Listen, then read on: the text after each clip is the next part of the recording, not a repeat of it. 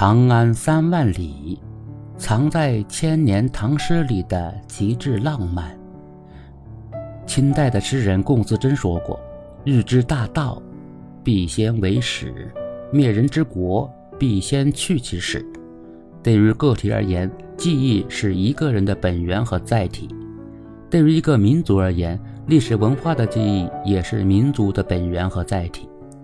从俯瞰长安道，萋萋谢沟草的王勃，到莫道秋江离别难，舟船明日是长安的王昌龄；从青山临黄河，下游长安道的孟郊，到劝君多买长安酒，南陌东城战取春的刘注释、刘禹锡；从回头下望人寰处，不见长安见尘雾的白居易。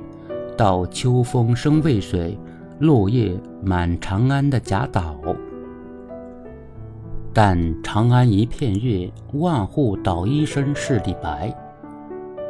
一为迁客去长沙，希望长安不见家是李白。总为夫人能蔽日，长安不见使人愁还是李白。唐诗是我们中华民族独有的灵魂。是那段波澜壮阔历史文化凝聚而成的瑰宝。每每思及于此，我们总能第一时间想到李白。不过，《长安三万里》却没有选择李白作为术士的主角，而是以更木讷苦闷、丝毫没有主角气质的高适，讲述他与李白之间跨越数十载的情谊，也讲述了那段波澜壮阔的历史。贯穿剧情的明暗双线，一条对高适来说是悍将辞家破残贼的扶大厦之将倾，一条对李白来说是诗在长安就在的浪漫情怀。全篇没有偶像剧那种做作，而是如同真实生活一般潇洒的诗人。潇洒的诗人们未必很帅。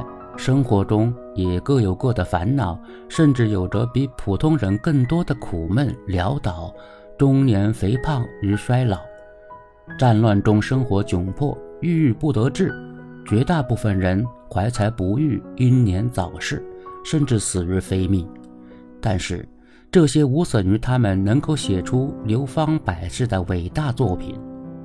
其实刚从电影院出来，并没有太大的触动。唯一的感受就是，难得看完一部电影，感到自己被尊重了。被尊重的不仅仅是观众，更是历史本身，历史的复杂性。当然，尊重并不是百分之百的遵从。三个小时的电影也绝无可能还原从大唐盛世到安史之乱的近百年的历史。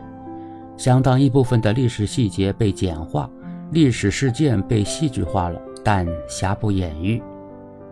长安三万里最独特的地方，就是它朴素而写实的表达方式，平铺直述地表现唐朝诗人的生平、性格和诗篇，反而更加打动人心。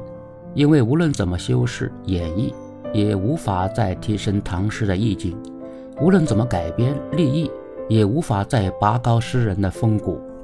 尤其是结尾部分，李白和永王的故事这段的描述。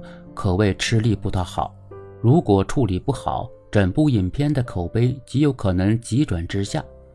但是《长安三万里》却本本分分地将事情展现在观众眼前，让观众自己去判断，让观众自己去体会。论编剧能力，历史比每一个人都优秀。不乱改编，不瞎立意，不夹杂私货。本本分分拍出一段中华文化的历史，就可以很好看。数千年文化传承的共鸣在交相辉映，真实的创作者就是要展现这样的状态。历史和现实都是如此。长安三万里一定会在中国电影历史上留下自己的身影。